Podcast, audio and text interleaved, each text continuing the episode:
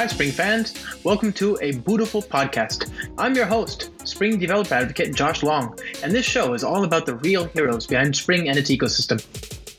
Hi, Spring fans. Welcome to another installment of a beautiful podcast. How are you this fine 18th of January? I cannot believe it. Uh, it is, we are closer to February than we are at the beginning of January. It always blows my mind how quickly time seems to move these days. Uh, and uh, this is one such occasion. I was just in Europe, albeit for a vacation, uh, the Caribbean technically, but I was in France and, in the Netherlands, the Dutch and French Caribbean, uh, for vacation not even a week ago. And now I'm back uh, in the continent, uh, the European continent. I'm in Switzerland. Uh, and uh, yeah, it's good. I'm, I'm here for Ticino's, the Vox Dev Days uh, Voxxed Days, yeah, Voxxed Days Ticino event. Now, Ticino is one of the uh, Italian speaking cities of Switzerland. You know, Switzerland has um, German, French, and Italian populations, sort of like how Belgium has um, German, French, and um, Dutch, or a flavor of it called Flemish speaking populations, right? And um, and so it's just a very interesting polyglot city. But uh, I haven't I haven't done a lot of travel since, or at least not out of my main time zone since last year. So I did this flight this morning, and I took a train, a lovely train from the beautiful Italian city of uh, you know in actually Italy, of uh, Milan or Milano, and uh, I took that train all the way to Lugano in Switzerland, the Italian city of Lugano. Well, the Swiss city with Italian speakers called Lugano. And uh, and then I because I was asleep, I, I ended up an hour further out uh, in the uh, Swiss Alps, which was um, it's kind of fun. It's kind of a cool thing to be able to do. You can't like f- take an hour long nap on a on a train in California and end up in like the Grand Canyon. First of all, because we don't have trains. Uh, very, very. Uh, we don't have a lot of trains anyway, and uh, we don't have any routes serving Las Vegas from California. Uh, and also, it's just not that close. It's also spread out. So the idea that I can end up so far from civilization, out in the middle of literally just like a, a few. I don't know. There must have been like thirty homes there. I don't know. It was very, very small, just out in the middle of nowhere. Um, and uh, that that was just an, a little bit of an adventure, a little bit of an adventure. But I'm here. I'm in uh, Switzerland. I'm ready. Tomorrow's a big show. It's going to be a lot of fun. Uh, and then I'm off to uh, Voxxed Days CERN, which is near Geneva, the the French uh, speaking chunk of uh, Switzerland. So either way, it's going to be a lot of fun. Very, very, I'm really excited about both events. This is my first time in Lugano.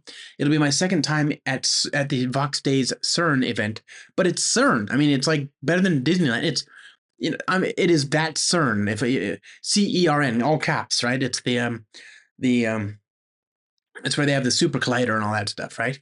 Uh, just the physics laboratory of, of, of world renown. Um, and I'm just I it's it is the coolest experience. You know, it is so cool. So I get two wonderful things out of this trip: a brand new, beautiful city, which, by the way, um, Lugano is stunning, just just stunning. It looks like something out of a video game. It is. It's like somebody CGI'd the sweeping clouds and the hills and the the homes sprinkling the hills and ascending into the heavens and I, I came out of the train station here and I just like, oh, I mean, I couldn't. Oh man, what if I if I wasn't awake then? I was certainly awake afterwards. After I after I saw that view, absolutely amazing. Um, so uh, where are we, my friends? Today, uh, this week has been a lot of. I mean, you know, the, the event. This will be my first chance to try out a new version of my talk um, on Spring Boot three dot X. That's implied, but dot X, uh, where I now get to look at um, you know, the latest and greatest. And and I'm I'm I'm kind of doing a de-rest. I'm I'm actually sitting here before the uh, show. It's it's Thursday, but this, the show's tomorrow and Friday. I'm sitting here just doing a dry run, and I'm changing some things. I'm just really excited. I mean, I think this is going to be my first attempt uh, with uh, Spring Data JDBC. I mean, this is the first attempt at this particular permutation with Spring Data JDBC, S- Spring Moduliths, uh, GraalVM, Docker Compose. Um, although I wonder what's going to happen. By the way, you, you know our friends over at Atomic Jar just got acquired, right? So they're now part of Docker. Does that mean that it's going to be Docker test containers? So now I'll have to. I mean, it'll be. Could I just say Docker parentheses test containers comma compose parentheses and have that work? I don't know. But uh, anyway, uh, I'm I'm using Docker Compose for this particular run of the code, and um, and uh, GraalVM, the actuator, you know, the web stuff, uh, Postgres because I love Postgres, uh, uh, you know, GraphQL, a lot of stuff. But it's it's the moduliths and the Spring Data JDBC, and you know, I'm just really excited. I think it's going to be a a fun, free ra- roaming discussion uh, uh, of lots of cool stuff. And uh, I hope you get to see a version of that talk sometime soon in uh, whatever city I happen to be in where I'm giving it. And of course, online, I'll be doing a number of those. So it'll just be good. It'll be a really fun time. Um, yeah, I'll let you know how it goes next week. I'm, I'm sure it'll be okay, right? It'll, it'll be fine. Speaking of free roaming, friends, oh, friends, do we have a guest for you today? Um, I wanted to talk to my friend uh, and fellow Java champion, uh, Ted Neward, uh, about Kotlin, and uh, and we did. We talked about it for. There's definitely Kotlin in the conversation. Okay, that's that's a that it's factually the case that we did talk about Kotlin, uh, but there's also he's he's been described as a language archaeologist, and um and so that's it's self evident in that, and just in the incredible repertoire of knowledge and insight that I got from this conversation. So, without further ado, friends, um, I hope you enjoy. Ciao, auf Wiedersehen, à la prochaine. Uh, wish me luck. First talk of the new year. Let's go. It's gonna be great. All right, everybody. Uh, talk to you. Talk to you soon. See you next week.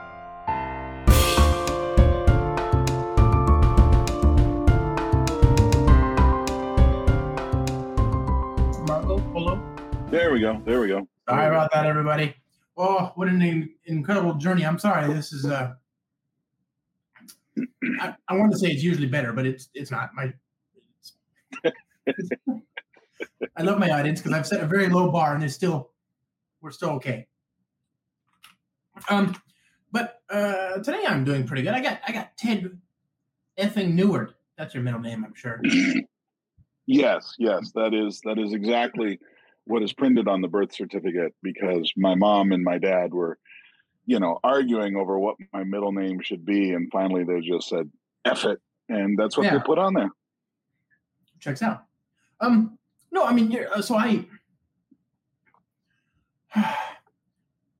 I have, Find your center. Find your. no. I'm, I'm a huge Ted Neward fan, and I work primarily in uh, in Java. But I know that there are Josh doppelgangers and a number of other communities that could say the same that they are huge uh, Ted Neward fans because you're one of those polyglots that I keep hearing stories about, but have never encountered, uh, except in the hypotheticals. You know, you and Venkat. Yeah. And so, Um, so to say you're yeah. I, busy I, is I, an understatement. well, to say that I I know a lot of stuff, that's true. Busy, that's a completely different story, right? Um, you know, I was one of the uh, I was one of the victims of the economy in 2022, and I'm still looking to climb back onto the uh, the the cycle and and you know find that next big thing. Um, so you know, busy uh, right now teaching at the University of Washington, teaching Android this quarter and iOS next quarter, and then um, yeah, yeah. So I would. I can you imagine? Because that's that's that. Uh, how do I put this delicately? People are paying for one unit of that course with you what they would normally pay for just a couple of days workshop with you in another context. You know, like they're getting a whole semester with Ted Neward. That is. Uh, I, I wish I could be there. I would. I would temporarily relocate to to your state, which Well- I shall not privacy concerns n- name. Well, I did say the University of Washington, so that does kind of give it away. Sorry. yeah, yeah. Um, to all those who were desperately interested in stalking me, yes, I live in Washington State and I live in the Seattle area. And if you really want to drive around the, uh, you know, the entire Seattle area looking for me, good luck. Um, yeah. So, uh, no, I mean, but not that. Well, I mean, I love Seattle. Uh, I used to live in Northern California. I used to live in Southern California, um, and um, I'm I'm home. I like I like this place. I like the the people up here. Um, I like the tech sector up here. Um, there's a lot of things to like about up here. So yeah. Um, Clearly. No, the funny the funny thing that you were you were talking about, Josh. You know, you would pay money just to sit in the class. My college students, they have no idea who I am. They have no no freaking clue. They're just like, okay, some old dude with with white in his beard is in front of the room and he's talking to us about and I get more of a response after like after they graduate and be out in the industry for a while and then they'll ping me over LinkedIn and they're like, Wow, so you like actually are kind of I, I had somebody go, You're kind of a big deal. And I'm like, mm, Yeah, I guess. I suppose. I don't know. I mean um, so I'm a big fan. And even I, uh you know, it happens a lot, especially with you and people who are as prolific as you I will Google something and I find an article, sometimes 20 years old, and I'm like, oh, that's really useful. I wonder who wrote this. Oh, it's Ted. I, I should send that guy a thanks. like, like whatever, just something from late 90s or whatever on Java or IBM or, you know, the some blog. And of course, it might be on .NET. I, I love that you have this incredible presence in the .NET community and now in the Kotlin community. And apparently you're doing iOS as well. That's super cool. Yeah, and and truthfully, um, you know, .NET and Java are really the two communities that I have any presence whatsoever. Right? If you walk into a room full of Kotlin developers, you know, I'm not a GDE, right? Google Dev Expert, um, mm. and you know, I mean, certainly the folks over at JetBrains know who I am because you know we've sure. been we've been talking for years. But you know, I'm I'm I'm just a guy as far as a lot of these other places, right? We go to the Seattle JavaScript, you know, user group here in in the Seattle area. Uh, was there last yeah. week, and most of the people in the room are like, "Who are you?" Oh yeah, you're not you're not Kent Dodds. You're not you know you're not some of the names that we've recognized. You're not on YouTube. Okay, whatever. you know, you're just you are now. Yeah. So, um, and and truthfully, um, you know, I I of don't mind, right? I, I kind of, you know, it's it's there's a certain point where um, you don't want to be you don't want to be like the the you know the one that everybody in the room is is hanging on their every word. You don't want to be the, the uber popular. You know, there was a time I absolutely wanted to be that in any technology community that I was in. Yeah. And now it's like actually kind of more fun to let other other people have the stage and let other people, you know, uh, do that. It's part of the reason why I made the shift to management, right? I actually yeah. run teams more than I do code. And um, because I like, you know, I like building out people. I like watching my teams get better. I like watching the, you know, the people that I have mentored. I like watching my college students go on and do, you know, various things. One of them actually created a startup that got bought by Riot Games uh, a year or two nice. ago. And I'm like, dude, you know, massive payout. He's like, most of the payout covers our expenses. So small payout, but I'm like, still, you have a success, you. you have one more successful exit under your belt than I do. And, you know, we laughed about that. So, you know, that that to me is is kind of the more fun and I mean, I still, you know, I still code and I still, you know, obviously if you're going to go teach mobile development, you have to be able to code your way out of a Kotlin sized paper bag and code your way out of a Swift sized paper bag. But, um, you know, I'm not, I'm not going to stand up here and say that I'm any kind of Kotlin expert, not in any stretch of the imagination. And there are occasionally things that, you know, Kotlin still surprises me. Like, oh, they added that? Okay, that's kind of cool. All right. So here, here's where I, you and I are. One of the reasons why uh, people do hang on your words uh, when you go to shows because you're one of those people that can walk around at a Java conference, and I've known you for, you know, I mean, I I've appreciated you and known of your work a lot longer than you've known me, certainly. Uh, but I, have known. Wait, you was for, that you? Was that you hiding in my garage back when I was living in Northern California? Were you stalking me back then? No, that I'm started. teasing later. you, Josh. I'm teasing you, Josh. Uh, no, I but I've, I've been. I, I'd say we've been friends for at least a decade now, but I don't know. Oh, yeah. yeah, yeah, yeah. Yeah. Uh, I can. I started being visible in the community in, in 2010. So now I don't know where we. I'm sure we. I would have been because I have old GeeCON photos of you from when I was Yeah. like several sizes thinner, you know, and I had more of this. I I one of my one of my first memories of you and me hanging out was an event where I think think you brought your mom with you or Yeah. was it yeah yeah and Could've so been, yeah. and I think it was I think it was over in Europe and in we were hanging out or Russia? uh wasn't Russia I've only been to Russia once um I think it was and Poland. Could- yeah Poland Poland Poland yeah I'm pretty sure it was Poland Econ or something, or 33rd degree or whatever. Yeah. one of those, right? There have been a couple before Devoxx kind of seems to have swept the stage. Um, But yeah, it was one of those because it was it was a smaller event, and you know we were hanging out for dinner and and so forth, and it was like, oh, that's really cool because Yeah. I think that was one of the times when I didn't bring my wife with me, which I often like to do, you know, for many of the same reasons. More fun to do an event with somebody than without. Also, my my dear sainted mother, my goodness, she's a, you know, my I, I don't know if I told you this. I'll, I'll share with y'all. My father, uh, he my bio, I've got two dads. I've got like my mom's current husband, my second dad, basically, and my first dad. Uh, he passed away in 2019. Both of them are the best people ever. I don't deserve either of them, but somehow I got both of them. That all that said, uh, my first father, you know, he was 81 when he passed away in 2019. So you can imagine the years. Uh, you know, he was he was getting up there. And so I, I in 2012, he'd never been out of the country, whereas I had been out of the country.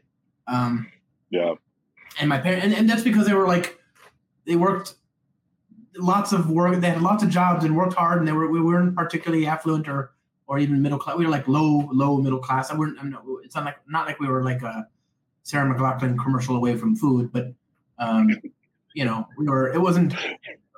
But but but still, it was like low middle class, you know, and like uh, right. they didn't. They weren't on flights to destination vacations in Europe or whatever. So uh, I took my dad with me in 2012 when he could still walk, uh, and we went to top and bottom of Europe. Went, we went to Stockholm and then to uh, Sp- Spain, Madrid. Um, you know, the, and Yeah. two extremes you could never get right. And um, and we had a grand old time. And I was like, okay, I'm glad I did that because then a few years later he became uh, sort of intractably sort of homebound, you know. And um, Yeah. And then my mom, I, same thing. And I, I took my mom with me a, a few years, like a year later. Uh, I took her to France and London, which of course, you know, your starter pack for Europe if you're gonna. Right. Right. Right. Right. It's the closest thing to Disneyland, you know. Like, and then, uh, and then from there, my mom she liked it, but she wanted to go to. Again, I, I don't know. For people who are watching, you got to understand there are there's a there are there's a whole generation of people here who never thought people would set foot on the moon or that people would set foot in America or that Americans would set foot in Russia. That that is the same as the moon. It is it is North Korea to them. It, it is or Cuba. But, uh, People Yeah. that's another thing people don't realize. In America, there's a whole generations of people that never thought they'd get to go to Cuba since the 60s. Oh well, this is this is where my my international relations history background comes into play Yeah. because I was one of those who thought I'd never set foot in Russia because I was born in the early '70s, so I grew up during the height of the Cold War, et cetera. Right. And my grandfather did a round the world tour, which included a stint in Moscow. And he tells us, well, told because he's passed away now, but he told a story of how they were out, you know, with their tour group and they were seeing various things. And he had a camera around his neck and they were told no pictures, no pictures. But my grandfather, who just you know, he's such a contrarian ass. He really is.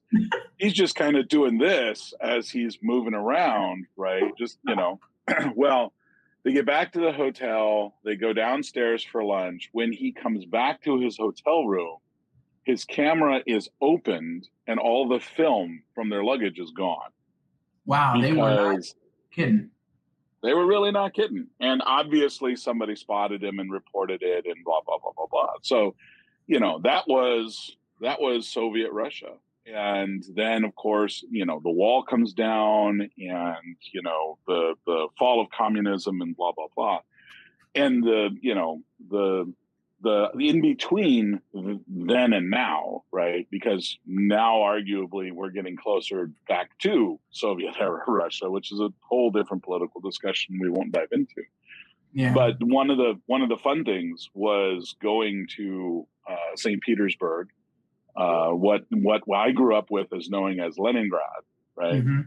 And um, doing uh, JokerCon out there, which was a great event, and I really enjoyed mm-hmm. it. And met some fantastic people while I was in Russia and felt, yeah. you know, really bad for them when all of the, you know, when Putin started exerting more and more control over the country. Um, I don't like the country, but a lot of the people there I really, really enjoyed. And, uh, you know, I, there's a lot of places in the world that I thought I would never set foot in that, yeah. you know, things have so, conspired.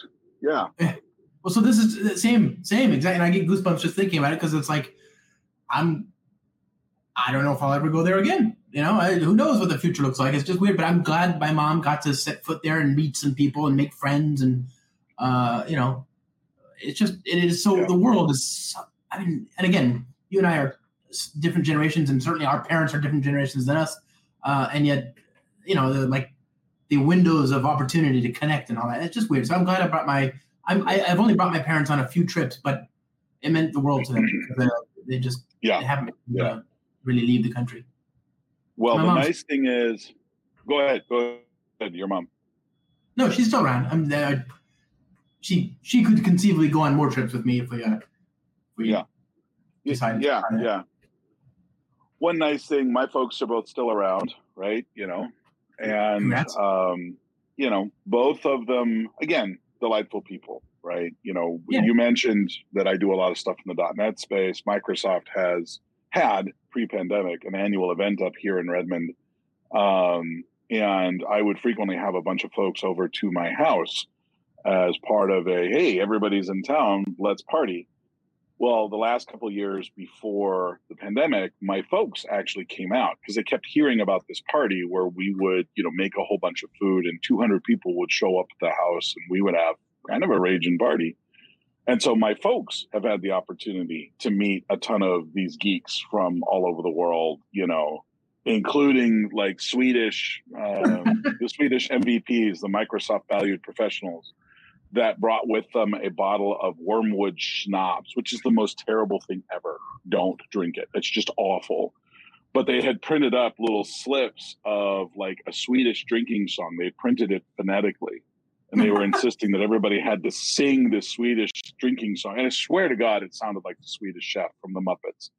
You fleur de fur de fur, you hear to hurt, it hurt, hurt, hurt, and then you shoot this thing and die because wormwood schnapps is awful. It's terrible. Um, but is this know, a PHP story? Are, is this is this the preamble to a PHP story? I would not. I would. I, you uh, you owe me an apology, sir. I would never sully this show with anything PHP. I made sure to clear all PHP off of my screen. Oh, you know, uh, before. So. Okay. Thought you knew um, me better than that, Joshua Long. I, I, I, I kid, I kid. Uh, no. So okay, my friend, look. I, I all, all that to say, you're uh, uh, an international uh, um, known quantity for obvious reasons, and and part of that is you're uh, just sort of deep in these amazing communities. I love the .NET community. I love C sharp, the language in particular. I think that's a beautiful language, and I, I'm I'm keen on your perspective, having learned and worked with uh, C sharp on something like Kotlin because to me it feels like Kotlin is as close as we come to the glory that is the C sharp language uh, on the JVM. You know. I uh all all of my .NET friends, uh, if you're watching this, please cover your ears. Um, I have grown a little disenchanted with the C sharp language. They keep piling too much stuff into it, to be blunt. Um, Kotlin actually, Kotlin is striking a good path in terms of how it approaches and how much of how much of what we do should be in a library uh, or should be syntactically flexible versus how much should actually be baked into the language. Um, yeah, R- Richard Alberton here says reminds me of what happens with Scala. There's a lot of similarities there. It really is. Yeah. Um, there's, you know, the the the C sharp language designers. In many respects, they keep they keep finding new and interesting things, and they're like, "Oh, let's put that in. Let's put that in. Let's put this other Right. thing in." And so, you know, they they haven't they haven't published a C sharp language specification since C sharp four, I think. And I'm pretty sure. Five or whatever. Oh, well, they're up to eight or nine or or whatever now. I mean, you know, eleven or twelve. And that's the other thing is the numbering system is completely screwed up. It's really hard to know what version of the language you're using at any one given point. But I mean, they've just they've folded so many different things in, and Kotlin Kotlin has resisted that urge. It would be tempting, right, to say, "Oh Yeah. yeah, bright shiny new toy. Let's throw it in here and and go." And they've really resisted that urge and in many cases what kotlin has done you know i mean partly because they've been um, you know they've added some of the flexibility around for example you know if it can be inferred without them kotlin will let you leave out the dot and the parens which means now we can introduce things that look like keywords but they're not. They're just extension methods. Yeah. yeah all of that stuff right? And so um you know that that actually makes the language longer lived and less less top heavy less and so you know yeah there were a lot of things that c sharp introduced particularly c sharp 3 c sharp 4 i think was kind of pinnacle of the language. And you know we can argue about async yeah LINQ was introduced in c sharp 3 right? Right. um, and we can argue a little bit about five, um, but then after that, it really starts to feel like they're, you know, they're sort of on a on a runaway trolley headed downhill because they just keep adding more stuff, and in many cases, all it's doing is adding a synonym for doing something you could already do. And Well, so, well, okay. What do you think of Java's recent growth spurts? So, first of all, I need to state for the record, Your Honor, that Brian Goetz is a friend of mine. Um, You know, and Brian and I had had some Appeal to some duties. conversations. Well, I mean, just you know, full disclosure here, right? Um, Uh-huh. you, you, you tend to be a little biased by things that things your friends are doing, etc. Um, and Brian's a. Brian's a ridiculously smart guy, and I think his his approach to all of this has been more measured. It's been more reluctant, more conservative. Yep. Um, and I think what you see them doing is very slowly and cautiously, you know, approaching. They look at everything that is being done everywhere, right? You know, Yeah. I remember sitting in a hotel lobby with him in Germany, I don't know, 10, 15 years ago, talking about some of the various things that Scala was introducing. And he's like, yeah, you know, I can see that. That would be interesting. Uh, I can see, and this was before he was the Java language architect, if I remember. Um, you know, and and you know, one of the things, of course, you have to be careful with Java is all the backwards compatibility issues, blah blah blah blah blah. Yeah. But you know, you don't see them really rushing to embrace a lot of the things that would really significantly change the Java syntax. In many cases, they're being more measured and they're trying to avoid some of the let's just throw a bunch more keywords into this and see what happens right um now i'll be the first to admit right both c sharp and java i haven't really tracked all of the proposed language changes and all of the the current language changes i know java is up to 21 but the last time i looked for example java had still resisted the idea of you know introducing async and await keywords the way C sharp did, which then really sort of permeated slash polluted the rest of the .NET code base because now. Every time you write a method, you also have to write an async equivalent of that method and suffix it with async. Right. right. You know, so if there's hello world, there's hello world async just to be able to make sure that there's an asynchronous version and it's just blah, right? And Java has resisted that. I think that's deliberate. I think they have, you know, made that decision to stay away.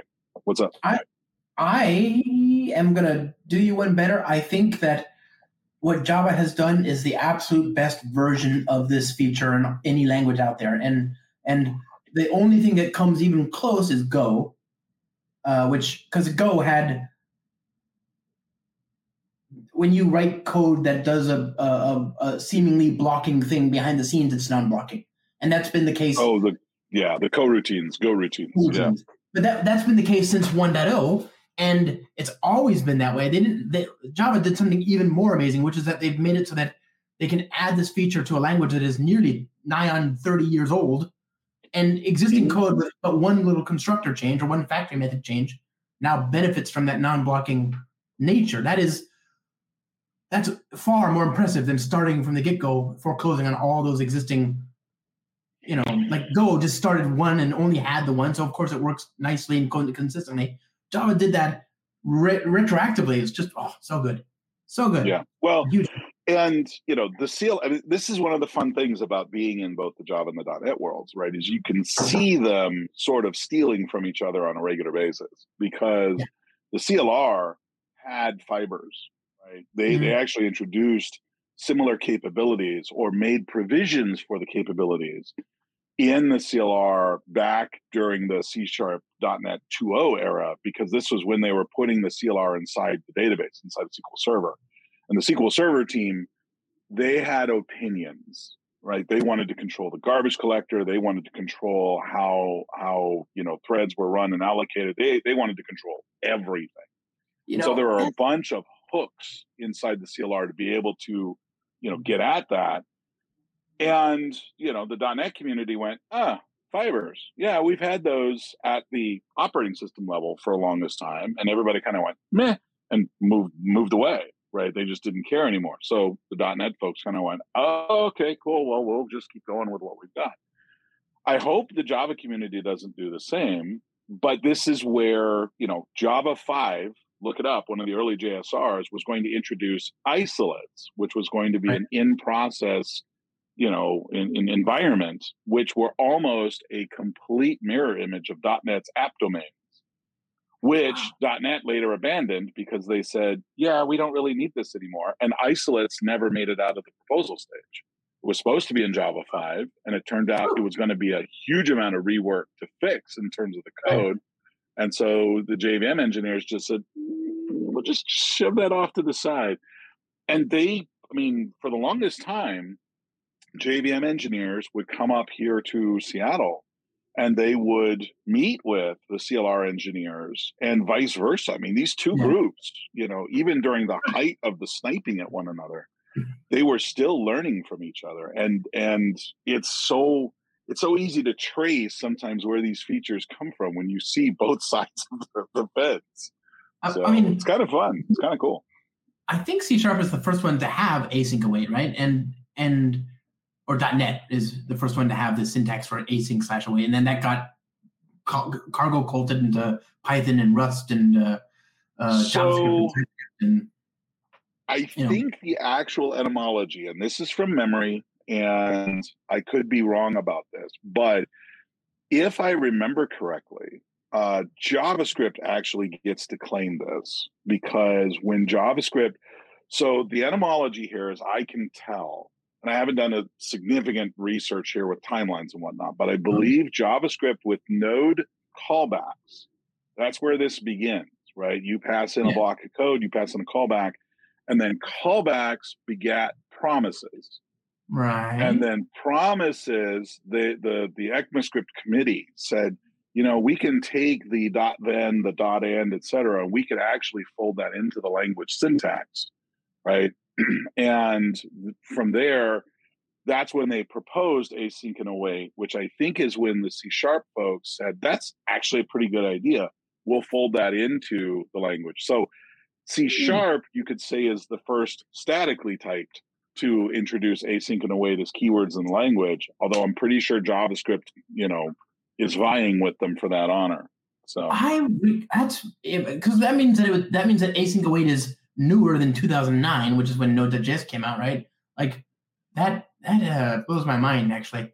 Also, it, it's important to remember that uh, like JavaScript isn't a language; it's what you get when you have no time to build a language. So it, it C sharp is a real language to have async await. I still I'm still correct. It's just uh you know I'm gonna fight you on that, buddy. I really ah. am. Right? JavaScript, the the the the um the origins of JavaScript notwithstanding, JavaScript is basically a Lisp with curly brackets and some additional features that people put in because nobody wanted to just admit that it's a Lisp with curly brackets, right? Everything you hate about JavaScript is because they put those features in to make C programmers shut up and be comfortable. Yes, right. But uh, what do you think of the DHH? Uh, there's this whole, D, you know, Daniel Heinemeier Hansson, the yeah, Dave Ruby, Heinemeier Hansson. Yep. That guy, yep. yeah, that guy, Ruby on Rails guy. Um, uh, and he's he's started this whole sort of um, backlash against TypeScript, right? Which makes me sad because TypeScript, like fundamentally, JavaScript is not there's no type system, and so therefore TypeScript is not a compiler; it's a linter for an unsound type system, and so it's not really good, but it makes you feel better. It's a comforting thing to have before you go to sleep, you know. But it's a lie, but it feels better. It's a it, it's it's like drinking alcohol to feel warm in the winter. It doesn't doesn't actually work. It makes you colder, but you feel better immediately. You know. But and but um, tell us how you really feel, Josh Long. Well, I think it's an abomination, all of it. But but that's I've I'm not I've made no bones about any of that. I'm all I'm trying to say is, uh, at least TypeScript gives you the sense that you you've got a type system, even though you don't. And and but Dan, Daniel DHH for short um, seems to have very vocally gone out and said, "No, I reject your types and uh, uh, all that rigmarole, and I, I wanted to just embrace pure JavaScript." Did you see he did this, he did this blog that set off a little backlash? Um, a few well, months ago. so I haven't read DHH's blog. Um, You're lucky. You remember I do remember having these exact conversations with guys right. like you know Neal Ford and Glenn Vanderburg mm-hmm. and Mark Richards and so forth during the, the, the heyday of the No Fluff tour, right? Um, essentially, you know the the um, nice nice Richard. Um, Thanks for nothing. Realistically, I mean, first off, has a type system right? You cannot build a language without there being some semblance of a type system because JavaScript has some semblance of types, right? Because you know they, they have a notion of a string type, they have a notion of you know what an integer is, et cetera, et cetera. And they are able to do some interesting optimizations based on the fact that, so for example, if you add two numbers, you're not actually making method calls and whatnot. You're actually getting down to the point where two assembly instructions, there's a dot add there, and you know it's as fast as it is in any other language. Um, and this was frankly all of the same criticisms that were leveled at languages like Smalltalk back in mm-hmm. back in the day of C++. Right. The interesting thing is, one of the things that the Smalltalk community did was they actually figured out ways in which to optimize all that dynamic code to be really fast. And they put that into an optimizing virtual machine, which they called Strongtalk, which was later bought by a company, which then folded that into that purchasing company's virtual machine. And it became known as Hotspot. Yeah all the things you love about the Java just-in-time compiler came from all the optimizations that the dynamic language community was doing. And Strongtalk, the source code is still out there somewhere if you want to pull it down and look at it. Compare yeah. the Strongtalk source code to the OpenJDK code, you can see exactly where the lineage is. You can see how all of that came to be.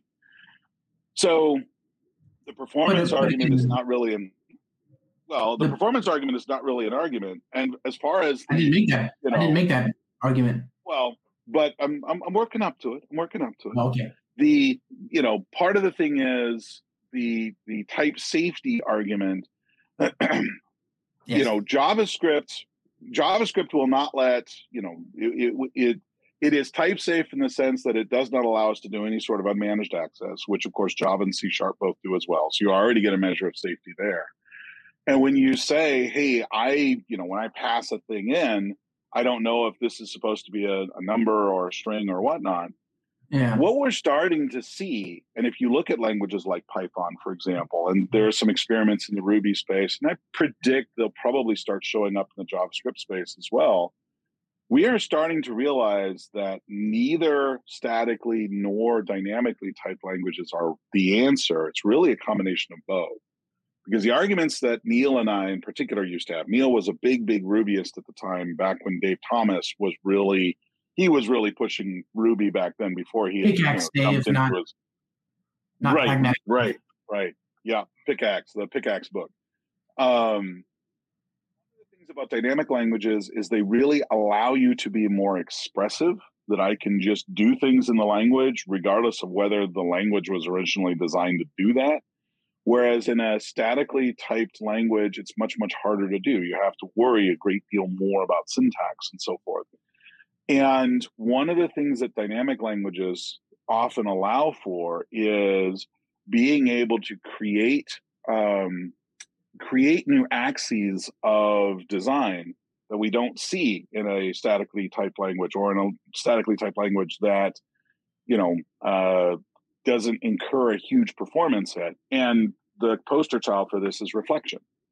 Every time you use any of your favorite object relational mappers that go into Yeah. the database and extract a row of data and then use names to bind them to the elements in a class, Yeah. all of that is essentially what you're doing in a dynamically typed language. And it would be a heck of a lot faster to do in a language like, you know, JavaScript or Python. And frankly, um, reflection as Java understands it is really only half the story. The other half is being able to change those method implementations and being able to do some of the monkey patching, right? Where we actually replace existing implementations with something else or we decorate it. Yeah. And frankly, all of that is what gave us languages like AspectJ. So there's a tremendous amount of power there. But you know, Neal said it once best. He's like, look, if you want to juggle chainsaws, you better know how to juggle and you better be comfortable around chainsaws. Otherwise, yeah, go back to using, you know, go back to using a, a, a knife and a hatchet and you know all the safety gear and so forth. As a developer, do you really want your language protecting you from yourself, or do you want your language allowing you to do what you want it to do? Where do you feel on that continuum? And frankly, that is really a personal choice or an organizational choice, whether we're talking about code or whether we're talking about databases, right? SQL versus no SQL. It's often the same discussion. I'm gonna we're gonna agree right there. You you just found the uh, the, the perfect juncture. The, the, the, if you're cool juggling live chainsaws, Running chainsaws. Running chainsaws, then you should be using JavaScript. That's that's fair. We agree on that 100. percent I'm good. We can leave it there. You win. That's that's the way. That I'm on that same page. Um, but I, I'm not. So I'm gonna I, I'm gonna just not juggle chainsaws. But uh, I get that people want to. You know. By the way, I love uh, um, uh, like small talk. I mean, have you ever used Objective Objective C? Oh yeah, iOS developer over here, right? You Yeah. can't go too far without running into it. Yep. I love Objective C because of the small talk influence, that message dispatch as opposed to method invocation. So, you know, that is, oh, such a good, and but, but it's also got a type system, right? Which is nice. You mentioned uh, monkey patching, right? For uh, JavaScript and Lisp and the like. And I, I wish Java had some more of that meta programming, but certainly you've seen in Scala and in Kotlin, you do have these extension functions and this ability to override things while still keeping the compiler sort of in the loop of what's happening there. Uh, it's just If really really, amazing you get when you mix really like playing with Smalltalk, if you really like that that whole sort of block based approach, um, there is a there is an existing language called IO, Yeah. literally the letters I and O. Uh, it's native, but it's very very heavily influenced by Smalltalk and Self and some of those others. and then Ola Bini, who's a name that I haven't heard in quite a long Is time. he out of prison? I believe he was released finally. I believe I've seen tweets from him uh, from in Ecuador, which is where he's been residing. But I believe he has been formally released, and I think charges were dropped. But um, I knew Ola when we were together at, at ThoughtWorks, and if if you've not heard that name, O L A Ola Bini B I N I, Ola had a Enterprise J great movie book. Such a weird, wonderful book. and Ola was one of those who really um, he was one of the guys that I could really kind of geek out with around languages. Uh, one of the few people in the world I met who had ever written "O Camel" in a non-trivial way, um, and you know, just ridiculously sharp. And he really he talked a great deal about you know the intersection of static and dynamic languages and Right. when and where you would want to use each. And it really was a profoundly influential post on my own thinking about how we approach Yeah. things and, and where we should be using some of these languages. So And this is why I like what you said. There's a there's a, a spectrum, a continuum, right? And yeah, I I do think it's got to be somewhere. I think Java strikes a nice balance, being being pretty dynamic, but also having a compiler and a, you know some upfront validation. Kotlin does a better job still, but you know the the absence of all that is where I get a little. Uh, Man, Ola. I so for people who don't know about Ola, he was caught up in that whole uh, paper, the the the Wi- Wiki leaks. WikiLeaks and and some of the the follow up and um, Ola Ola is a extremely progressive personality and got caught up in a lot of the things and frankly was persecuted by the Ecuadorian government you know for it um, you know I don't necessarily agree with all of the choices that he made but I mean Ole is nothing but a straight shooter, solid type individual. All of my interactions with him, you know, if he said if he said the sky is red, I would start looking for the evidence that suggested why he believes the sky is red. I mean, Right. because you know he's too smart to not say that without there being a reason, right? Um, so, um, and he created a a JVM based variant of IO called Ioki, IOKE, which was really fun to play with. Right now, Yeah. I don't think it's seen any update in probably ten years, but um, it really, you know, it really starts to kind of, you know, open your brain a little bit in terms of Yeah. different language designs. And one of the things that that you know many of these block-based languages will teach you is that, for example, it's completely conceivable to have a programming language with no if keyword in it, because that's exactly what Smalltalk did, right? You have these Boolean objects that have an if true and an if false method, and essentially, depending upon which one of those, either the true instance or the false instance, right? If true or if false are basically a no op, and then you pass in the block that is executed for the if true on the true object and the if false for the false object. right. And it just starts to like, oh, this is metaprogramming in such a fundamental way. And you really start to see how the syntax between the keywords of the language and the actual constructs that we can build in the language really start to blur. And it Yeah. really, really opens up all kinds of interesting ideas and so forth, which I personally, I mean, that's one of the things that F sharp does better than C sharp in many respects, in my opinion, is it doesn't it doesn't rely on language. Yeah, I mean Scala to to Scala to a lesser degree, but still, I mean, they were both coming from some of the same same space. You know they really said they really said we don't want to like introduce all these new keywords in the language. We want to keep the, the keyword space very very small but we want to have all of these concepts and you know if javascript were not hamstrung by its c based family language history it would be able to do a lot of the same sorts of things Uh, which is okay. why you know I kind of I was kind of voting for some of the other languages on the JavaScript ecosystem to to win, right. but um, TypeScript, you know, TypeScript clearly resonates with the C sharp and Java developers of the world because it's very very similar. And um, you know what? That's that's that's actually cool because particularly when you're building some of those foundational pieces, that was part of Ola's you know inverted pyramid The closer you get to the operating system, the more you really need those type guarantees. When you get up to the top level, like you know, when, when I'm when I'm talking to my kids about Android development, I'm like, look, you're top of the stack. You don't right. care about public and private. You don't care about encapsulation. You don't care about so many of these different things because nobody's ever going to use you as a library. You are yeah. literally the top of the stack code. So, so many of those rules that are painstakingly drilled into you in your intro to Java class, yeah, just don't matter anymore. Ah, great question here. Great question from the community. Speaking about languages, what is your take on the Swift language? Can I go first? I like it.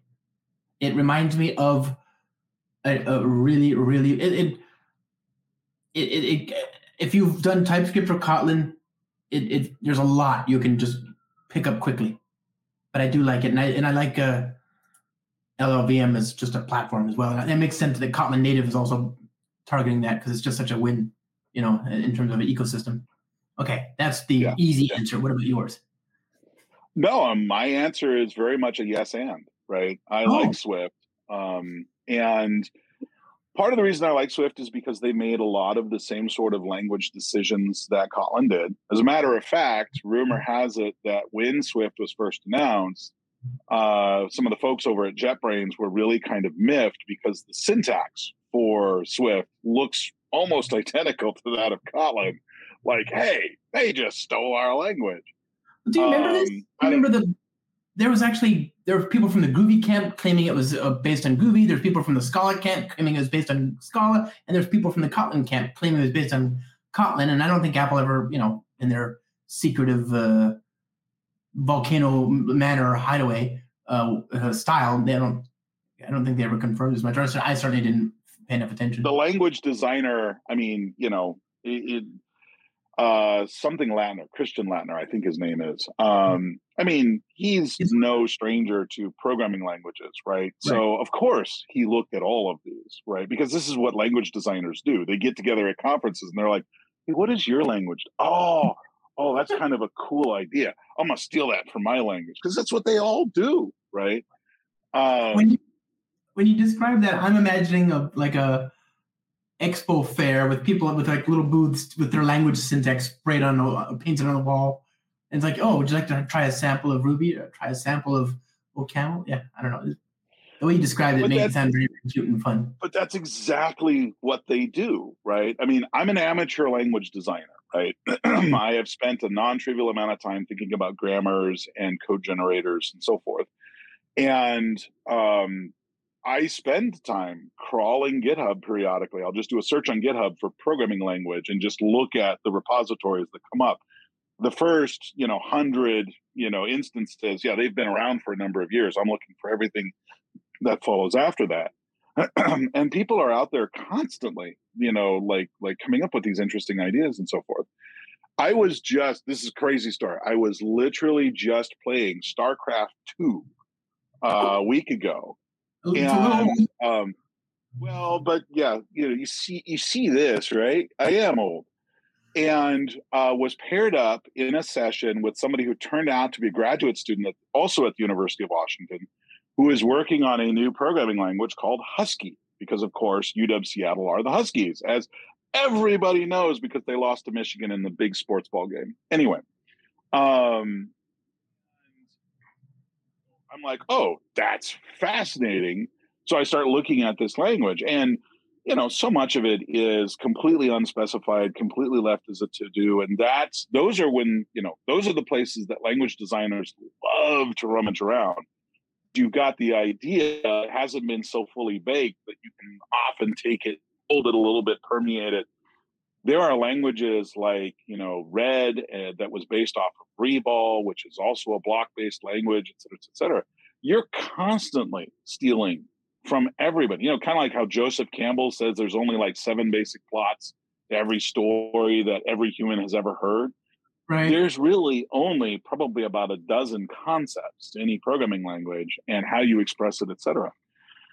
And Swift Swift chooses syntax and semantics that are very similar to what we see in Kotlin, based off of what we, you know, based off of what we've we've often you know we've come to understand right? We we we've learned a bunch of things in the last 20 years such as inheritance is not really a vector for reuse because that gets you into trouble right? Witness the java lang stack or java util stack class inheriting from vector and we all went ah terrible which led to the design of the java collections library and java 1.2 and so on and so forth we learn these lessons as we go Yeah. and Swift, being designed at roughly the same time Kotlin was, Swift made a lot of the same answers. And, you know, the interesting difference is Swift out of the box compiles directly to native code, which back in the day Kotlin didn't, right? So they had to make some interesting choices. The other is they really had to prioritize Objective C backwards compatibility. And so Swift has some nods to the Objective C message dispatch stuff that you don't see in Kotlin because you know key value coding Right. such a big deal in Objective C, I love it. completely completely absent from from um, Kotlin because it didn't need to be there.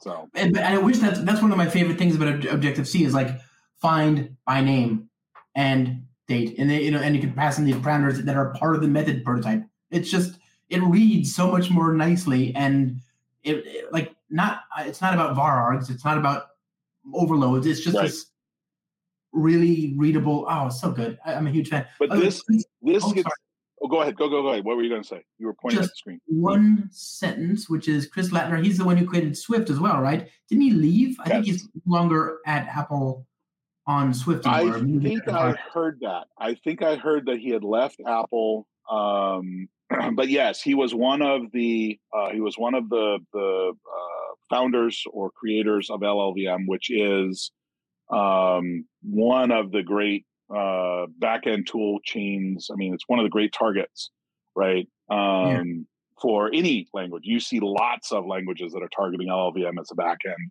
which is great because it opens up so many things uh, including GraalVM. GraalVM will actually understand LLVM bitcode.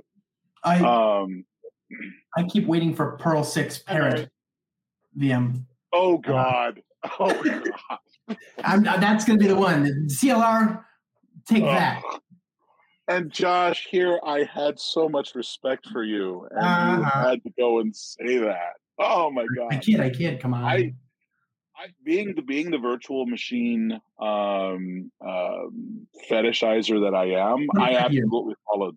I I all I I followed Parrot, and I really wanted to see where they would go and how they would approach it. And um, you know, the, I think work has officially stopped. I mean, the code is still out there, um, but you know.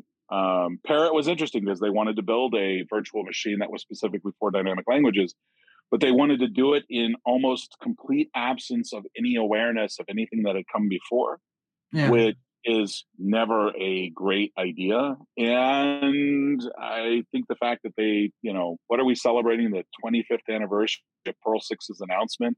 right. You know, I mean, they've never actually shipped anything. Um, Well, so did they ship a Perl seven? I mean, like, did they just no, brush it the Perl rug? 6 has never shipped. five.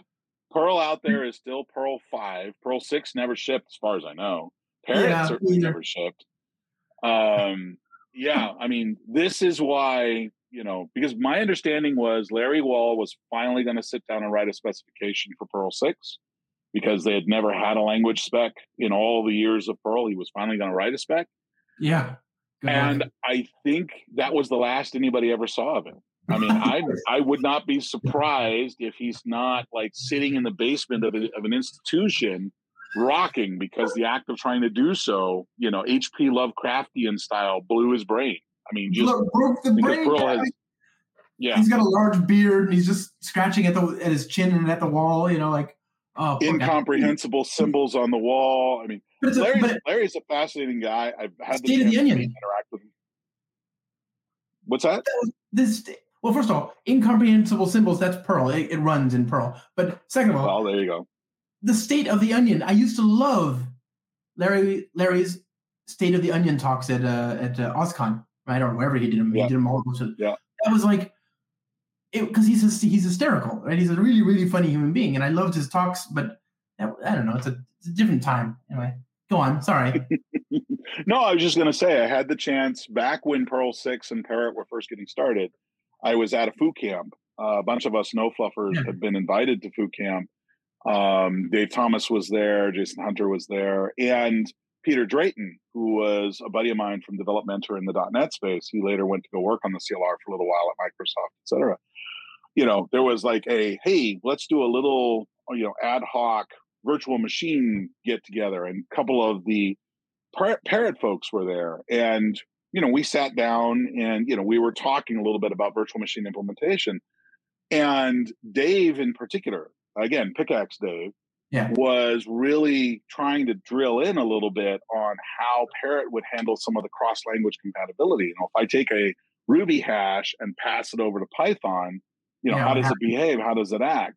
And they said, oh, it'll be a Ruby hash. He's like, yes, but what's it going to look like from the Python? Oh, it'll look like a Python hash or it'll look like a Ruby hash.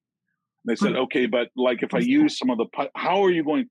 And part of what we were trying to drill towards is the Microsoft folks spent a tremendous amount of time putting together a set of fundamental rules for their virtual machine that was you know codified in the ECMA standards for the CLR to describe how this thing would behave as all these different language came to party on on top of the CLR.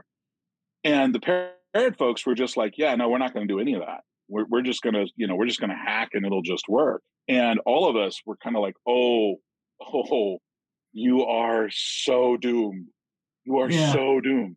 And so I've been watching Parrot ever since because it was like watching, you know, it's like watching a car accident in slow motion. You're just like, oh, oh no, here it comes, here it comes.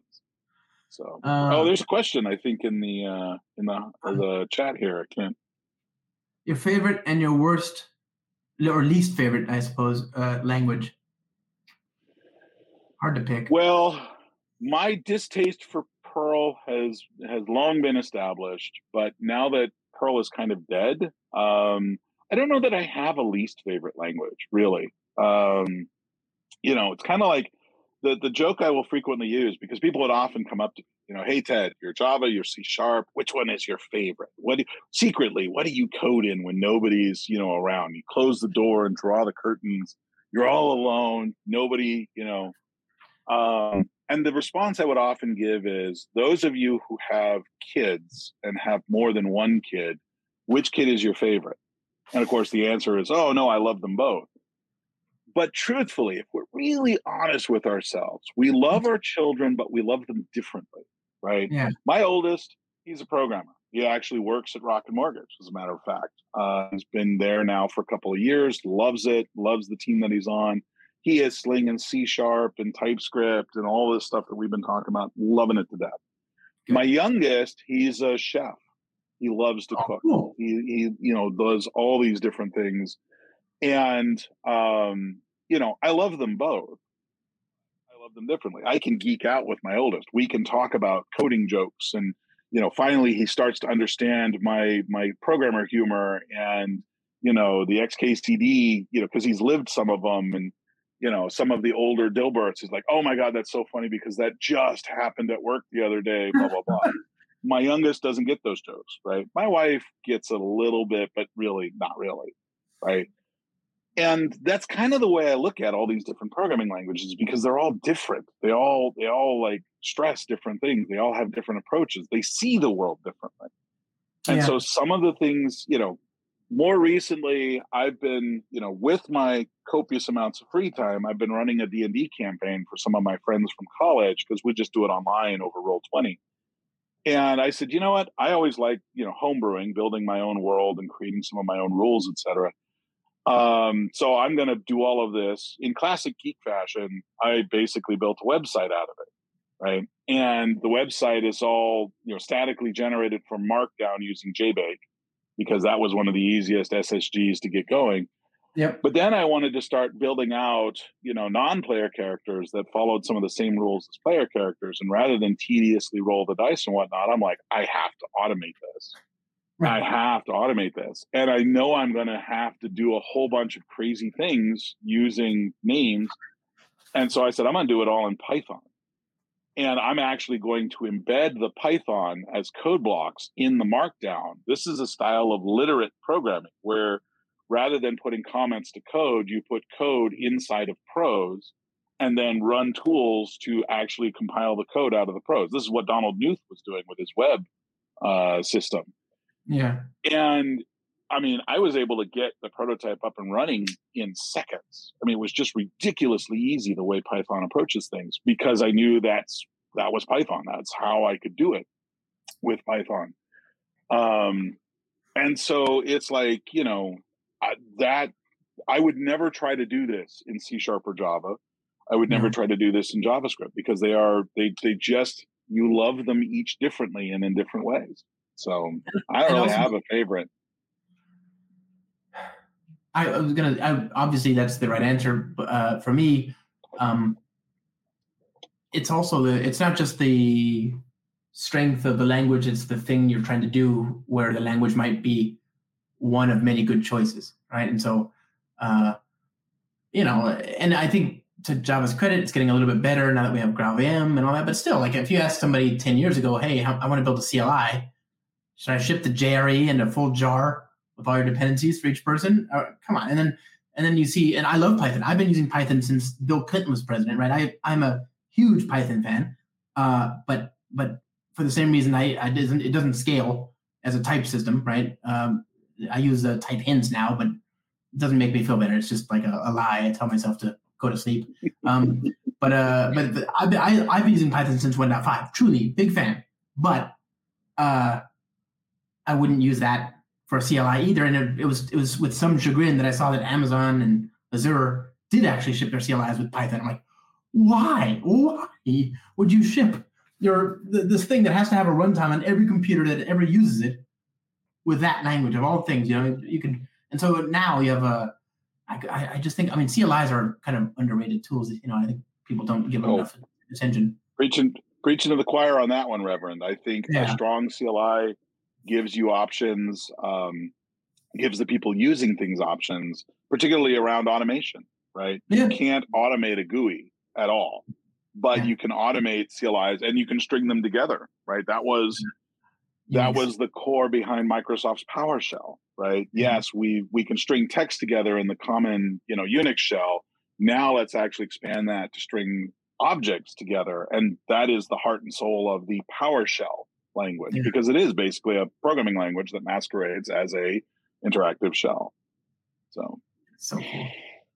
Um, yeah, I don't know. What do you think of just uh, as we kind of wind down here? Oh, by the way, for those uh, who are joining and you read my mind because I didn't announce it anywhere, uh, but if you read my mind, my my original intent was to have a quick discussion here uh, with my old friend Ted, and then we do a a, a, a, a screencast there's no time. There's just not enough time for that. We're gonna we're gonna we're gonna wind down on this discussion, and we're gonna stick to this man. It's gonna be amazing. And so I'm gonna softball it here. Okay, you ready? What what what he's what he's trying to say, audience, is Ted talks too much, and therefore we have no time to go. no, no.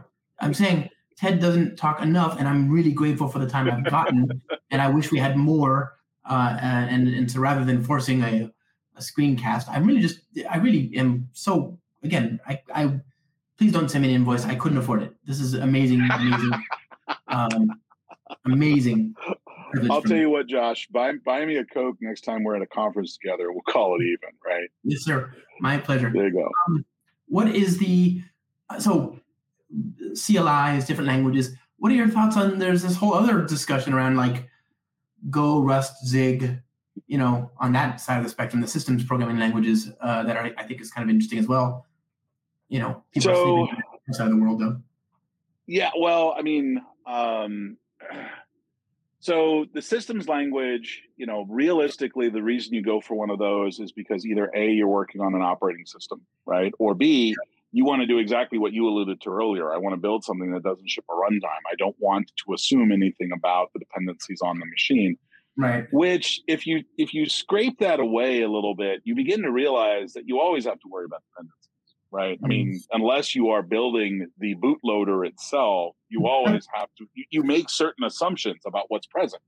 Right. right. How yeah, many things yeah, I mean, even even the JVM has to assume that libc is present somewhere on the machine when it binds to it. Now we start getting into all the world of dynamic libraries and, and you know uh, SOs and DILD and DLLs and so forth, yeah. all the different you know operating systems and so on. Um, and you know, so it helps with some of the dependency management, but um, system languages, you know, what they really offer is some degree of predictability, right? If the dependency isn't there, it just crashes and we're done. And, you know, you can trace some of those dependencies and you can make sure to include it as part of your installer and blah, blah, blah.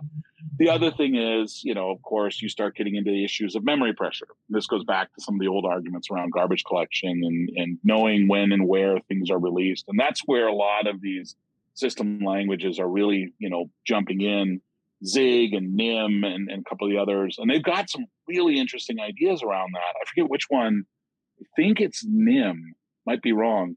But one of them I was just looking at the other day actually has a construct in the language called defer.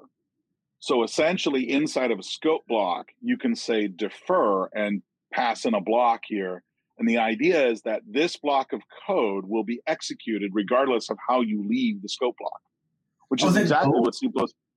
No, I don't think it's Go. I don't think it's Go. Oh. I think it's one of the other ones because I wasn't looking at Go. I know that much. Um. And um, so the idea is essentially like if I allocate mm-hmm. something right there immediately, I can write the defer block to unallocate right. it when we leave the scope block. But I can put that right snuggled next to one another because that's entirely why C introduced constructors and destructors right. is to be able to tie the allocation and the allocation logic in the same place. But the defer blocks will all be executed essentially in the reverse order of their appearance at the end of the scope block, no matter how you leave. And I'm like, that's brilliant. Brilliant. Yeah. That's so brilliant because it's more general purpose than constructors and destructors. Because that was one of the things we got to in C was the RAII resource, resource acquisition is initialization. Initialization, right.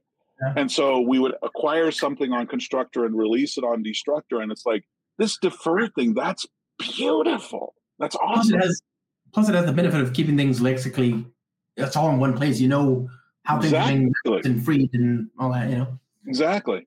You know, so there's some there's some really interesting, and that's the kind of thing that's you know, heck, Java could embrace because it's purely syntactic sugar, right? A Java compiler could have a defer block and go, oh, sure, we can just tuck that at the end. We basically turn the whole thing into a try catch block, and those are now our finalies. We're yeah, yeah, here. exactly. I say that would be like a superset of the finally mechanism. Yeah, exactly. I'm just like, and so these system languages are great because, you know, A, they usually control the naming of the symbols that come out of the executables, which makes it easy to right. be able to bind to some of the other stuff directly on the underlying operating system. I did a JNI talk for the oh. Seattle Java user group here a number of years ago, where mm-hmm. I showed, yeah, sure, this is how JNI works. And here are some of the proposed replacements for JNI. This was a couple of years JNA. ago. Yeah, exactly. But all of them are going to require that you be able to control the symbols emitted. So now let me show you a couple of different native languages. Let me show you how to do this in Rust. Let me show you how to do this in Nim. Let me show you how to do this in Zig, because you just have to get the names right. And now you can use your favorite system language along with your favorite runtime language. Right. And people in the in the user group were like, "Oh my god, we thought we were going to be bored to tears by C++, and we're not. This is like, oh, this is you know, yeah. um, and many of those system languages actually have now special packages for doing some of that, you know, Java native, you know, interoperability kinds of stuff, and it again, it just opens up whole worlds, right? Um, I love system languages. I mean, you know, first love was C++, right? That was that was the the cute young thing that I fell in love with as a young impressionable programmer and you never forget your first love, right? but C is not a cute young thing anymore. And a lot of the things they've done with the language, and it's like, oh, okay. I know why they had to do it, but this isn't the language that I knew and loved back in kindergarten. And, you know, we shed a tear for the fact that I'm now old and move on, right? Because yeah. C if you use modern C++, you can get a lot of the things that Rust and Nim give you. The problem is most C++ code is not modern, and the Right. attempt to modernize it has not gone well. Excuse me. Well, this is that Cambrian explosion of, of of language features that we kind of were, were bemoaning in C sharp, right? Like, you remember the JavaScript, the good parts, that book, which became a meme because it's like this is there's JavaScript, the definitive reference is like this big, but then the good parts This is like big and then yeah, yeah, exactly. Uh, and I think I worry about C. C. You could definitely for already today you could do the same for C++. And if what you're saying is true about C sharp, and I, I don't I have no reason to doubt you, I just don't know. Um, then Yep. maybe one day that'll be the same plight we find ourselves there, and you know, given a, a long enough extent, maybe that'll be also true for Java if uh, in the in the sweep of 100 years, whatever. Well, this is why I keep telling people, right? You know, we are using languages that were designed back in the late 80s, early 90s, right? Yeah. And we don't even use fighter aircraft designed back in that era, right? I mean, you know, the F 14, the F 15, the F 16, they're all being slowly retired out of the Right. US military. Um, you know, Top Gun Maverick, right? You know, they jump into this thing and Tom Cruise, it's been a minute, huh, Mav? Yeah. that really needs to be a meme where he jumps in and you see the instrument panel, you know, and then Rooster jumps in the back. Oh my God, it's so old, Java. Um, you know, we really need to figure out, we need to take the next step. We need to, to get to the next paradigm, really, to elevate the abstraction level up. And that's part is- of why I keep looking at languages. What is uh your? I don't know. So, what is your what are your thoughts on Q sharp and the quantum stuff? You know. until I can have a quantum computer on my desktop, it's, Oh, okay. it's cloud only, and Yeah. realistically, it's not general purpose, right? I mean, you could do some amazing things with all the quantum computing and so forth, but that's one of the problems that people ran into, and a lot of our traditional development approaches don't hold anymore, right? Right. You're not going to buy time. It kind of goes back to the mainframe era, right? When when execution time was vastly more expensive than programmer time. So you don't do all of these things like unit tests and so forth. You just you you carefully craft out what you're going to do and then you submit it for execution. We're kind of back to that space when we talk about the quantum stuff. So Yeah. you know maybe maybe before i die i'll have a quantum computer on my desktop. Oh, maybe. but i'm not holding my breath on that one um, there are other things that i really think are interesting to go after long before we get to the quantum stuff so Yeah. Um, my friend, I am so so grateful for you as always. This has been. I, I had no idea what we're gonna. I, I thought we were gonna talk about Kotlin. We did technically. That was a thing we talked about. But so much better. This is so good. So good. Um, yeah. Thanks. I hope you got something out of this, everybody. This is uh, one of the best in the in the in the in the game, and and one of the best people. Um, thank you. and and and there's me right there's josh one of the best people one of the best of the game and then there's me please. So. Uh, thanks, everybody. Thanks. I, t- I think I'm actually keeping you from food. Like it's lunchtime, or no, it's well past lunchtime. It's near dinner time for you, but you're yeah well we're a bunch of night owls over here. We typically don't do lunch until three or four in the afternoon anyway so that's on us but we're both, yeah you and I we're both- hungry. We're gonna we're gonna get out of here. We're both in uh, West Coast, Cal, uh, West, Coast of the states. It, when when's sunset for you? It's for me. It's like four four oh, thirty it's dark right now. It's Oh, it's it's twilight right now because remember we are what 2000 something you know 1500 miles north of you right Yeah. so yeah um the solstice i think it's dark by four and it's not light again until eight i mean Oh. ridiculously long nights the flip Yeah. side though is summer's here Summer is amazing. oh yes absolutely amazing so all right man Good you night. take care and we'll talk too. soon Bye, buddy. Bye, everybody.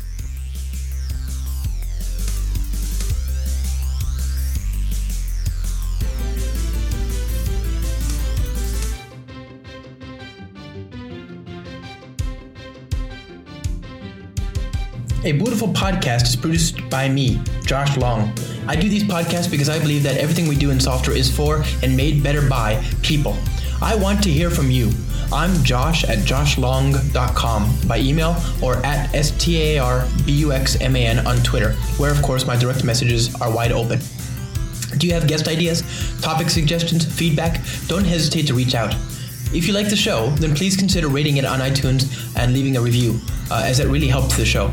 I sampled music from Steve Combs's Them from Morning in Springtime and Steve Combs's Small Victory, both of which are licensed under a Creative Commons license. I'm trying to hire production assistants to make the production of this podcast easier. I want to make sure that we can add things like show notes and transcripts and, and just generally do more. If you would like to advertise on the show, then please reach out to me. Uh, and if you can't uh, or don't want to advertise but would like to otherwise support the show, then please consider supporting me at patreon.com, P A T R E O N.com forward slash Josh Long for as low as $4 a month. Thanks again. No harm came to any seasons in the making of this podcast.